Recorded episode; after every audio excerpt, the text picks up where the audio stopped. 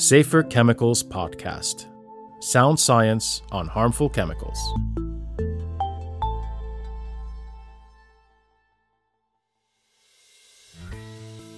Hello and welcome to the Safer Chemicals podcast. Our guest today is Martin, do I say it Hojsik? Hojsik, yeah. Hojsik, all right. A Slovak activist, environmental expert, and a politician elected as a member of the European Parliament in 2019. He is the European Chemicals Agency's so called liaison MEP, so the one following our work most closely in the Environment Committee and overall in the European Parliament. Um, in the European Parliament, your work focuses on chemical policies, including pesticides, pollinator protection, climate, and biodiversity financing. Um, you have a lot of experience in environmental protection and climate change. Uh, over the past 25 years, you've worked in several international organizations. Uh, you also led national and international campaigns against toxic substances and waste uh, in Greenpeace. Um, you were also a member of the board of Four Paws International, where you led their program on animal protection. Uh, you are also vice chairman of the non parliamentary political movement Progressive Slovakia and their expert on environmental issues and sustainability. Did I get that more or less right? Yeah. Okay, good. Uh, then, welcome to the Safer Chemicals podcast, Martin. Um, now, it's no surprise that today we'll be focusing mainly on EU chemicals policy and your work in that area. So, let's get started. Um, could you tell our listeners why you decided to go into politics and eventually run for the European Parliament? Well, uh, I was active in the environmental, and not just environmental, I was three years in the development uh, movement as well. And for me, it's kind of been always the actual incredible privilege I had that I could work in the fields where I was trying to make, we could call the world a better place. And uh, over the years, I've been involved in a number of uh, interesting and I believe successful campaigns.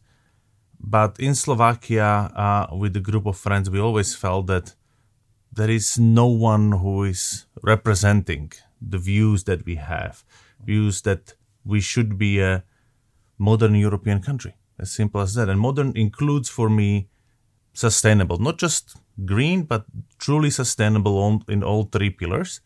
So we founded our own party.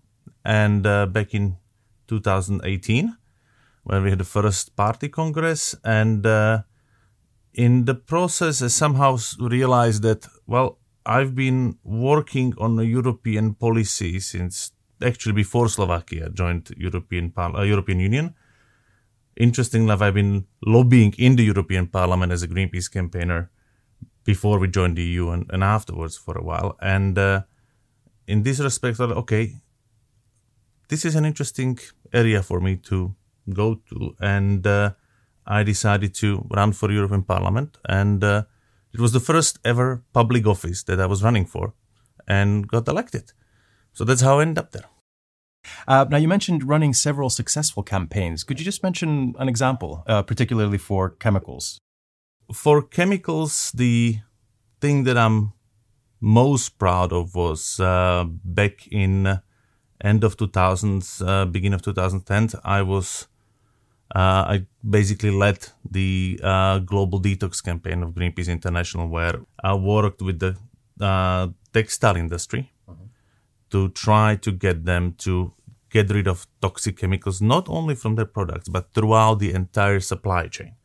So making sure that they get their suppliers to phase out the toxic chemicals from production. The reason behind it was really massive water pollution in Asia. And the best thing and the best approach to do that was really to substitute the hazardous chemicals by safer ones. Something that actually originally came from, from a region which I was working as a campaigner uh, before. In uh, the greener electronics campaign, where we tackled in a similar way the electronics industry, there we were doing a ranking, kind of assessing the public, and that's very important, public statements of the multinationals vis-a-vis uh, how they want to uh, deal with uh, the end-of-life products, but also how they want to deal with the toxic uh, substances uh, in their products. we didn't go for any certificates, but we essentially asked the companies to publicly commit, and that's very important, not to us, but to their customers, to their shareholders, Right. that they are going to eliminate hazardous chemicals throughout their entire supply chain. And it's not so important that some NGO is giving stamps uh, or seals of approval or whatever. What is for me important is that, especially for the publicly listed companies, where such a statement have a relevance for the stock market, they publicly say what their policy is. And that makes them also, so to say, responsible in the eyes of their shareholders and customers to uphold and do their utmost to deliver. So it commits them to the cause. Exactly. Um, okay, then let's move from that to your time as an MEP. So, where would you say you've made the biggest difference as an MEP uh, when it comes to chemicals policy in the EU? That's not an easy one, I have to say. Uh, where I mm, I don't dare to judge uh, myself where I where I made the biggest difference. I think what's been really important was for me to see how we can not just in terms of what say the classical chemicals, but also in, in pesticides, really start pushing. And I think the chemical uh, strategy for sustainability, but also what's following up are important in making sure that we have a system of material flows. Because if we want a circular economy, we have to have toxic free material flows. That's where one of the things I found important was for example, our objection on the uh, lead levels in the recycled PVC. Because really, if we want to have the public trust, if we want to have the security that uh, the materials that are being recycled are toxic free, then we really need to make sure that the toxic chemicals are out, are out there, that we don't perpetuate this toxic cycle, and uh, that we flush out, so to say, these chemicals out of the system and start properly working on, on closing the material loop, closing uh, the flows because it's immense task. We have to replace fossil feedstock ultimately, but we're not going to have sufficient amount of uh, bio-based feedstock. Uh, not to mention really closing the loop, even what we have now, it's reducing the amount of fossil carbon that we take in. But because there are lots of these uh, substances, lots of these materials around us, we need to really make sure that the hazardous chemicals are not in them. Can you talk a little bit more in practice? How does that work? Because as you said, it's a massive undertaking.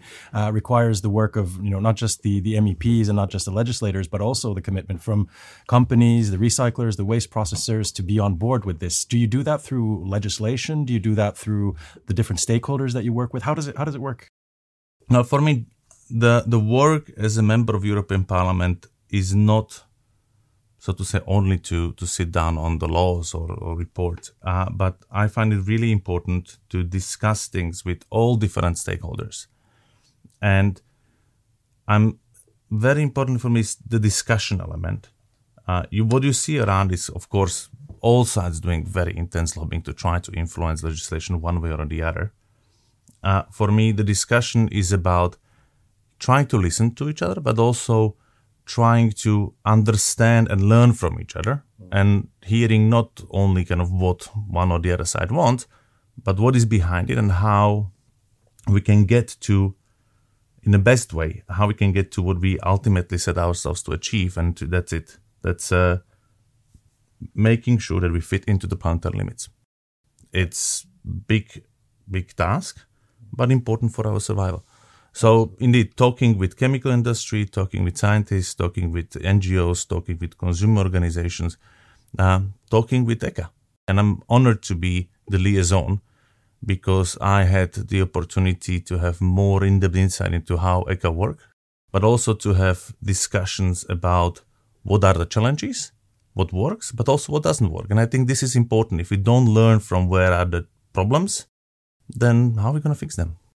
Um, let's move on then uh, to a moment that inspired you during your career. And it's a two faceted question. So, first, we look at the positive, something that inspired you, and then maybe a moment where things didn't go as well or as planned. Uh, what inspired me, one of the, so it's a chemical, to stay within the chemicals, there are lots of interesting things, uh, was how broad support the protection of pollinators has in the European Parliament. But in some ways, it's you know, very obvious because because it's a good symbol. Uh, pollinators and, and especially bees are something that people can visualize as opposed to some you know hazardous molecules. But uh, this shown that yeah, when we managed to to get a very strong kind of position uh, of the parliament and and it was more than 600 MEPs supported uh, our, stand, our stand on, on the bees here. Uh, it gave me quite a bit of, so to say, support to kind of really, this is something what the legislator wants. On the other hand, what I was a bit upset about was uh, that, that we there was an objection that we did on, uh, on one of the chromium authorizations, where for there was of course big pushback from the industry.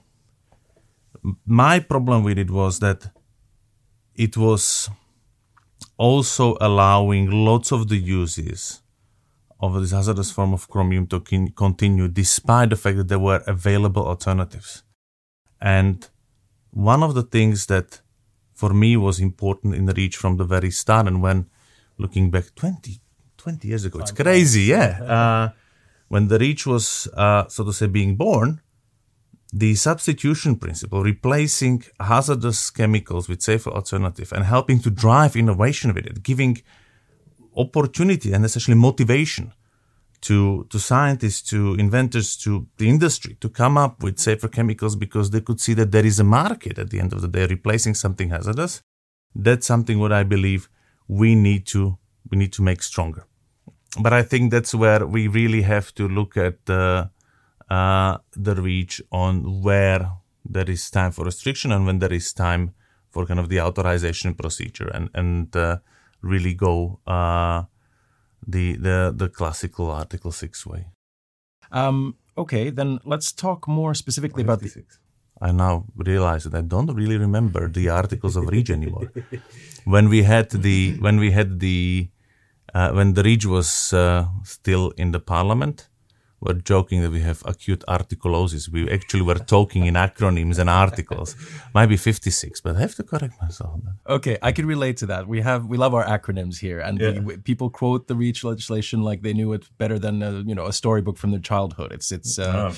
it's a it's ingrained. CMR, oh, DDCs. Oh, oh, don't yes. get me started. Oh, yes. We could do the whole interview with nothing but abbreviations. I'm sure. Um, next time. next time, challenge ready. accepted. Let's do it. Um, but okay, if we move then more specifically to the EU EU's Green Deal, um, the the chemical strategy for sustainability. Also, um, why would you say that we need them, um, and what is the main concern to be tackled by them on an EU level, particularly to ensure chemical safety? Well. Uh, the science for me on this is clear, and, and recently there's been scientists warning that we are crossing, so to say, into danger zone on chemical pollution. And it's it's sad to see that just like with the climate change, uh, just like with loss of biodiversity, we tend to ignore the science almost until the very last moment. And my hope with the uh, CSS is that we will not only learn from science and start dealing with the problem that we have, but that we see this and use it as an opportunity. I, I'm a great believer in, in trying and the ability of humankind to improve things if, if we want to. To be able to kind of stand in against the worst adversaries and kind of say fight back. And, you know, yes, that's a hint on Ukraine now, but uh, I have uh, lots of friends there. So for me, it's, it's tough now. But uh, it's the amazing courage there, but also with, you know, Bridget to the CSS the problems with the chemicals, how we deal with materials, seems to be huge and sometimes even, you know, almost impossible to solve. But I believe that when we set up the system right, when we reward, uh, and not meaning by subsidies, but when we really give the proper space in the market to those which come up with safe chemicals, bring in the externalities into system, have the regulatory framework done in a way that it actually makes sure that the chemicals that are hazardous are continuously pushed out of the market and we bring in the intrinsically, and this is important, intrinsically safe alternatives, not something that uh, a bit of this, you know, cancer causing chemical is okay.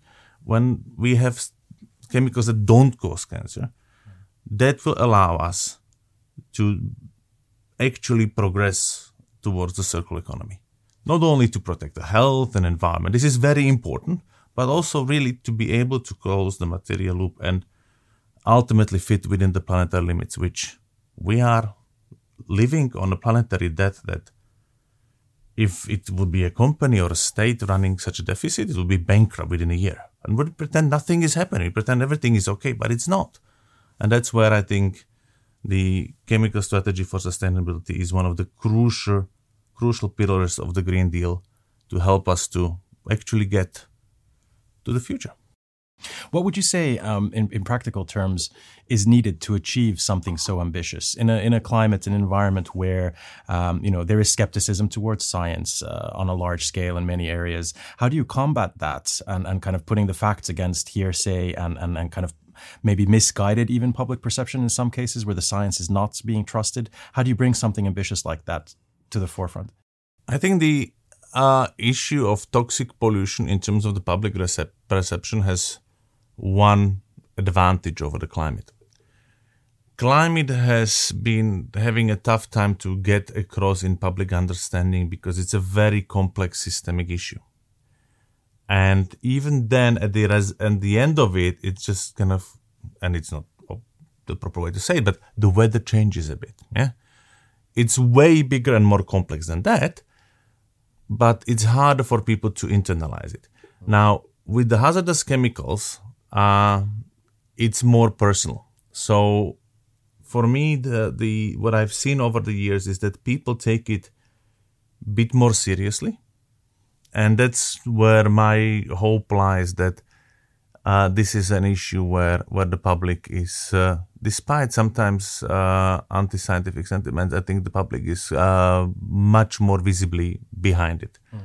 And uh, how to bring it about? I think besides kind of the public pressure engagement, what I'm really hoping, and that's what I'm, I'm repeating in my discussions with chemicals industry, with chemical industry in Europe, is that this is about their own survival, but in a different way than you know it was in the past. I still remember the days when there was this letter from uh, uh, the prime ministers of Germany, France, and uh, UK, saying that to the to the commission, saying if REACH will pass, the in, you destroy the chemical industry of Europe, all will be lost.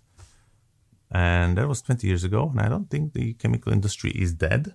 Good for us. I'm happy actually. I don't want to see the chemical industry dead, but I think that they really have to see that the move to to sustainable to green chemistry is uh, important for their own survival. This is where overall over the world the, the shift is happening. And the european chemical industry historically having been the strongest one in the world needs to lead the way. We see how we are now catching up in terms of the electric cars and i would not want to see that with the chemical industry i want the european chemical industry to be at the forefront of innovation to be those which kind of bring the solutions for the whole world and yes uh, give, make profit and, and give job to people in, in the meantime. And that's where uh, I'm really, really hoping that uh, the industry will be on board in the change and will realize that it's not about trying to manage risk, but get rid of the hazards. Let's move on to the priorities of the European Parliament in the work that's still ahead to implement implement all this work. Um, what are they? What are the main priorities? What's still to be done? And maybe to add to that, what's kind of different from, let's say, the start of REACH, where you know there was this ambitious chemicals legislation that was going to change the world and make it safer and improve chemical safety. What is the what is the next step that's being taken with this work now? What what does it add essentially to what REACH was all about? Well, technically, we are waiting for the Commission to come up with the proposals uh, on implementing the CSS. And this is something where as as a body that we cannot come up with our own legislation. Uh, I think we quite clearly signal to the Commission what we want and what we expect. Uh, so now it's time for the Commission to start delivering, and we have high expectations both on the on the CLP, uh, on the REACH review. There is different pieces of legislation in the pipeline that concern hazardous chemicals, down to food contact materials. So there is a lot of work to do. It's interconnected. So it's hard for me to pick up kind of what is uh, what is the most important piece. But uh, we have to make sure as a parliament that on one hand the different pieces fit together, that we don't have uh, policies that are not compatible. Uh, but on the other on the other hand as well that uh, we really maintain the ambition that is needed. That we don't and start to look for excuses why we need to damp things down. And given the, the current geopolitical situation, I think really uh, it's for me it's even more important to be able as a Europe to to foster this kind of strategic autonomy. And that requires that indeed we'll be able to close the material loops, that we'll know what to do with the end of life plastics and actually turn it into new products 100%. And again, to do that, we need to have the safe chemicals. So we have uh, a toxic free material. So we have to start working from really the design level. So massive task ahead, but uh, fascinating, and I think something which uh, is um, for me also a big motivation because we can fix lots of things in the coming years or start fixing, and I think that's very important. Would you say then that we are collectively in the EU on the right track to address all these challenges? I hope so. Uh, it's far, far from far from done deal. I think the the overall intentions are good. I think we are on good track in terms of what we set out to do with the Green Deal. And that's been really bold move. We just should not stop. We just should not waver. We have to we have to keep on keep on going. And I think this is this is gonna be the crucial to deliver. Um, what about the role of, of an EU agency like ECHA specifically in this? How do you see our role in the long term um, on this work? Well, besides the fact that, you know, ECHA has a vital role, and what we need to look at is several aspects. One thing is we have number of scientific agencies which are very closely linked in the field. And I think we have to find a way to interlink them better. We have to find a way how to make sure that the data and information collaboration flows better. And uh, also find a way how to simplify the interaction uh, between the businesses and the agencies, not by you know downgrading the requirements, but by looking at synergies and how to make sure that you know you don't have multiple assessments that maybe don't even fit in properly because you look from different perspectives, but then you know it's extra bureaucracy for the business, but then also from the point of public health and environment, uh, because you do it in a fragmented way, you might be losing some of the very important elements of it. So, yes, the whole concept of one substance, one assessment is something which I think we need to really look closer to and develop. Uh, on the overall perspective, what I would like to see ECHA, but also other agencies to be encouraged to do is be able to have more initiative. You know, when the when the commission is asking the agency a question, about something, an opinion. It defines, by defining the question, it in a way defines the answer. And what we need is kind of, if not the commission giving a more broader question or question that would be open to wider array of perspectives in terms of an answer, then at least the uh, mandate for the agencies to answer from different perspectives to answer in a way that might be going beyond the narrow thing on the question, but gives us rigorous and overall scientific look at the, uh, the issue at hand. And that's something which I believe will then enable us to do better decision making.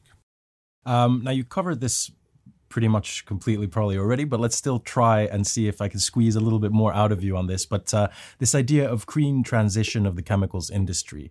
Um, now, as I said, you talked about it, but what what exactly does it mean in practice? Let's say you take one company for example. How would they transition, make that transition to being green? Um, you know, obviously not overnight, but what are the steps there? And and maybe also if ECHA has a role in helping that in some way, what would that be? Well, um, to give you an example of uh, of a plastics producer, yeah, uh, usually of nowadays you have a refinery uh, that's uh, using oil to make polypropylene and polyethylene, uh, and this being the classic mainstay of the business. When I take the plastics part, uh, throwing in some additives or creating additives.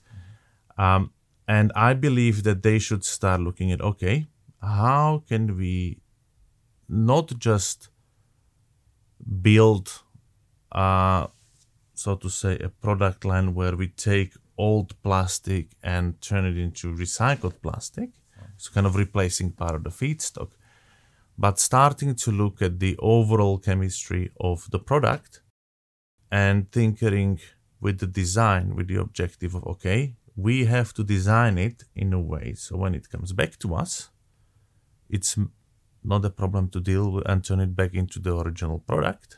And I think these are things that they need to start looking at uh, now. So when they are building this shift, uh, they don't only look at how to kind of utilize recycled material or, or kind of post-consumer material, oh. but uh, how they start changing chemistry at the at the design stage. So the whole process is much easier.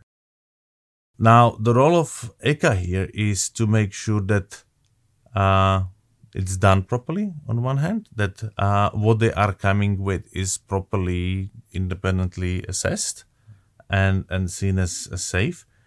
But I think also to help to uh, facilitate a bit of an exchange within the industry in kind of this pre-competitive stage, uh, for example, to help them to avoid animal testing.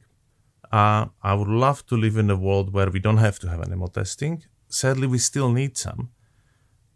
But let's look together for ways that we can get the information we need uh, without having animal testing and, and looking at really at the at the early design stages. But again, that's that's a process that we need to start. It's not we can do it from one day another, but if we don't start now, it's definitely going to take longer. Mm. All right. Well, you, you, mentioned this, so I feel comfortable in bringing ah, it up ah, also. So, it, yeah. so, so I mean, you, you mentioned animal testing, and obviously, um, it's not just an EU project; it's a global project. It it involves you know cooperation. We work a lot with the OECD, for example, and other international fora to come up with alternative methods, QSAR toolbox, and, and there's all kinds of projects ongoing on that. Um, I mean, it's a hot topic. It has been a hot topic for, for, for, decades already. And now it's just building up, building up because there seems to be much more awareness that something needs to change there. Um, and, and that there is technology now available that will help to do that transition maybe a bit more easier than, say, 10 years ago. Um, where do you see kind of the, the role of animal testing in regulatory science? There's been this um, statement that, you know, we will never be completely animal testing free, for example. Um, what are your thoughts on that?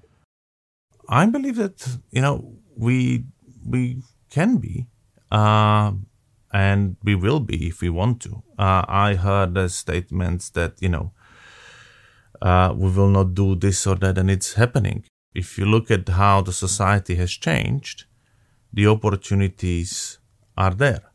But uh, what I'm concerned about is, and and that we don't downgrade the protection of health and environment because of this. And uh, you know, this is something which is it's a tight line because on one hand, you know, uh, I remember in 90s, me and my friends were kind of part of a campaign, and we managed to stop animal testing at schools uh, and high schools in Slovakia. And it was kind of that was clear example of complete useless thing. You know, vivisection on on high schools didn't bring any added value. It used to happen in Slovakia in the 90s. But at the same time, if we are not able yet to replace some tests, then ultimately it's also for the sake of not just human but animal health. You know, I remember we were looking in the REACH campaign at the fact that because you have brominated flame retardants in the carpet, it was actually the pets who were suffering even more than the humans because they are closer, they are more in contact with the dust and everything. So uh, the levels of the pollution there were higher. So ultimately, making sure that we use safer chemicals, and sadly, it still includes uh, suffering and sacrifice of a number of animals, protects not just human but other animals as well, protects lots of the wildlife. Uh, and I think this is this is something which is important to remember. But it doesn't mean that we can look away when you know te- tests are being animal tests are being repeated has been already done. Oh. Informa- mandatory information sharing and this is something which is really really important because for me the compassion is something that that's really human and and we should we should stick to that. So we need to do utmost, uh, but. Uh, we should not compromise on, on the health and environment. So that's kind of should be the two uh, driving forces. I study genetics and I'm fascinated by the complexity of life. It's incredibly complex. But that's where maybe in replacing animal testing, we should try to look not at, so to say, one to one, one method, one animal is replaced by other non animal methods, oh. but how can we what are the combination of different tests uh, that would arrive us at the same results. Right.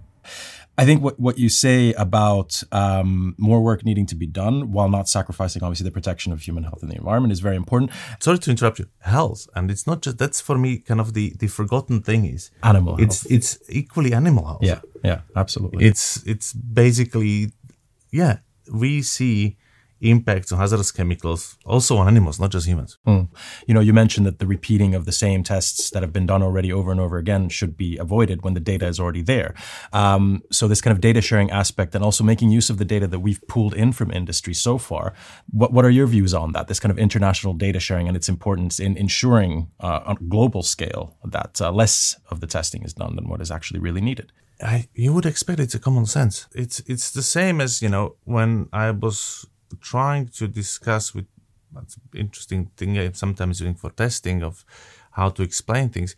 People used to believe 20 years ago that, you know, yes, the law looks like when you have a hazardous chemical that causes cancer and there's a safer alternative. Of course, the law, you know, is banning the hazardous chemical, but it wasn't the way. Now, here, if you would ask the people on the street, they would tell you, well, of course it's, it's happening, no? And it's not. It's, it's, it's definitely something where more can be done. I can, so to say, well, understand. I, I see some of the concerns that the industry has about, you know, intellectual property rights and so on. But at the same time, this is something where, A, I believe we should be able to come up with a, with a better sharing models. And, well, I hope that the industry has a certain level of compassion as well. And that's where uh, I think we need to have much stronger mandatory provisions of sharing of uh, an actual public availability of uh, animal testing data, because you might have not just kind of situations where you are applying for a permit for a certain chemical, but already on the on the kind of uh, primary research phase, mm. things might be happening, and having a better exchange really, I believe, can help. All right, Martin. Um, that's the, the battery of questions that I had prepared for you. Thank you so much. It's been a pleasure to have you on the show.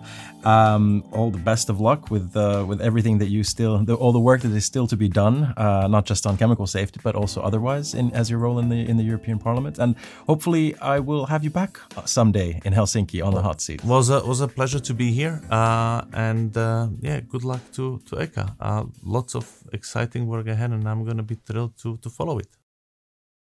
Safer Chemicals Podcast Sound Science on Harmful Chemicals.